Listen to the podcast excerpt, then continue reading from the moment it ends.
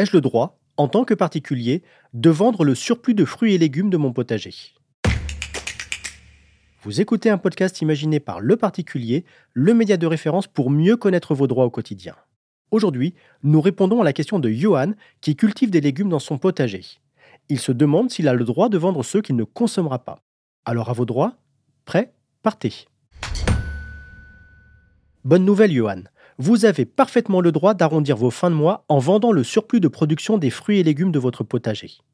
Et vous n'avez besoin pour cela d'aucune autorisation. Mieux, vous n'aurez aucune taxe à payer. Bien sûr, il y a quand même quelques conditions à respecter. Tout d'abord, votre potager doit être accolé à votre habitation, peu importe qu'il s'agisse de votre résidence principale ou secondaire. Ensuite, la surface du potager est limitée à 500 mètres carrés, une surface importante pour un simple particulier. Enfin, la vente de fruits et légumes ne doit pas être votre activité principale, c'est-à-dire qu'elle ne doit pas constituer plus de la moitié de vos ressources. En respectant ces quelques conditions, vous pouvez librement vendre des paniers de légumes devant chez vous sans impôt à payer. C'est l'une des rares activités qui ne soit pas imposable en France. Si vous ne respectez pas ces conditions, vos revenus seront taxés.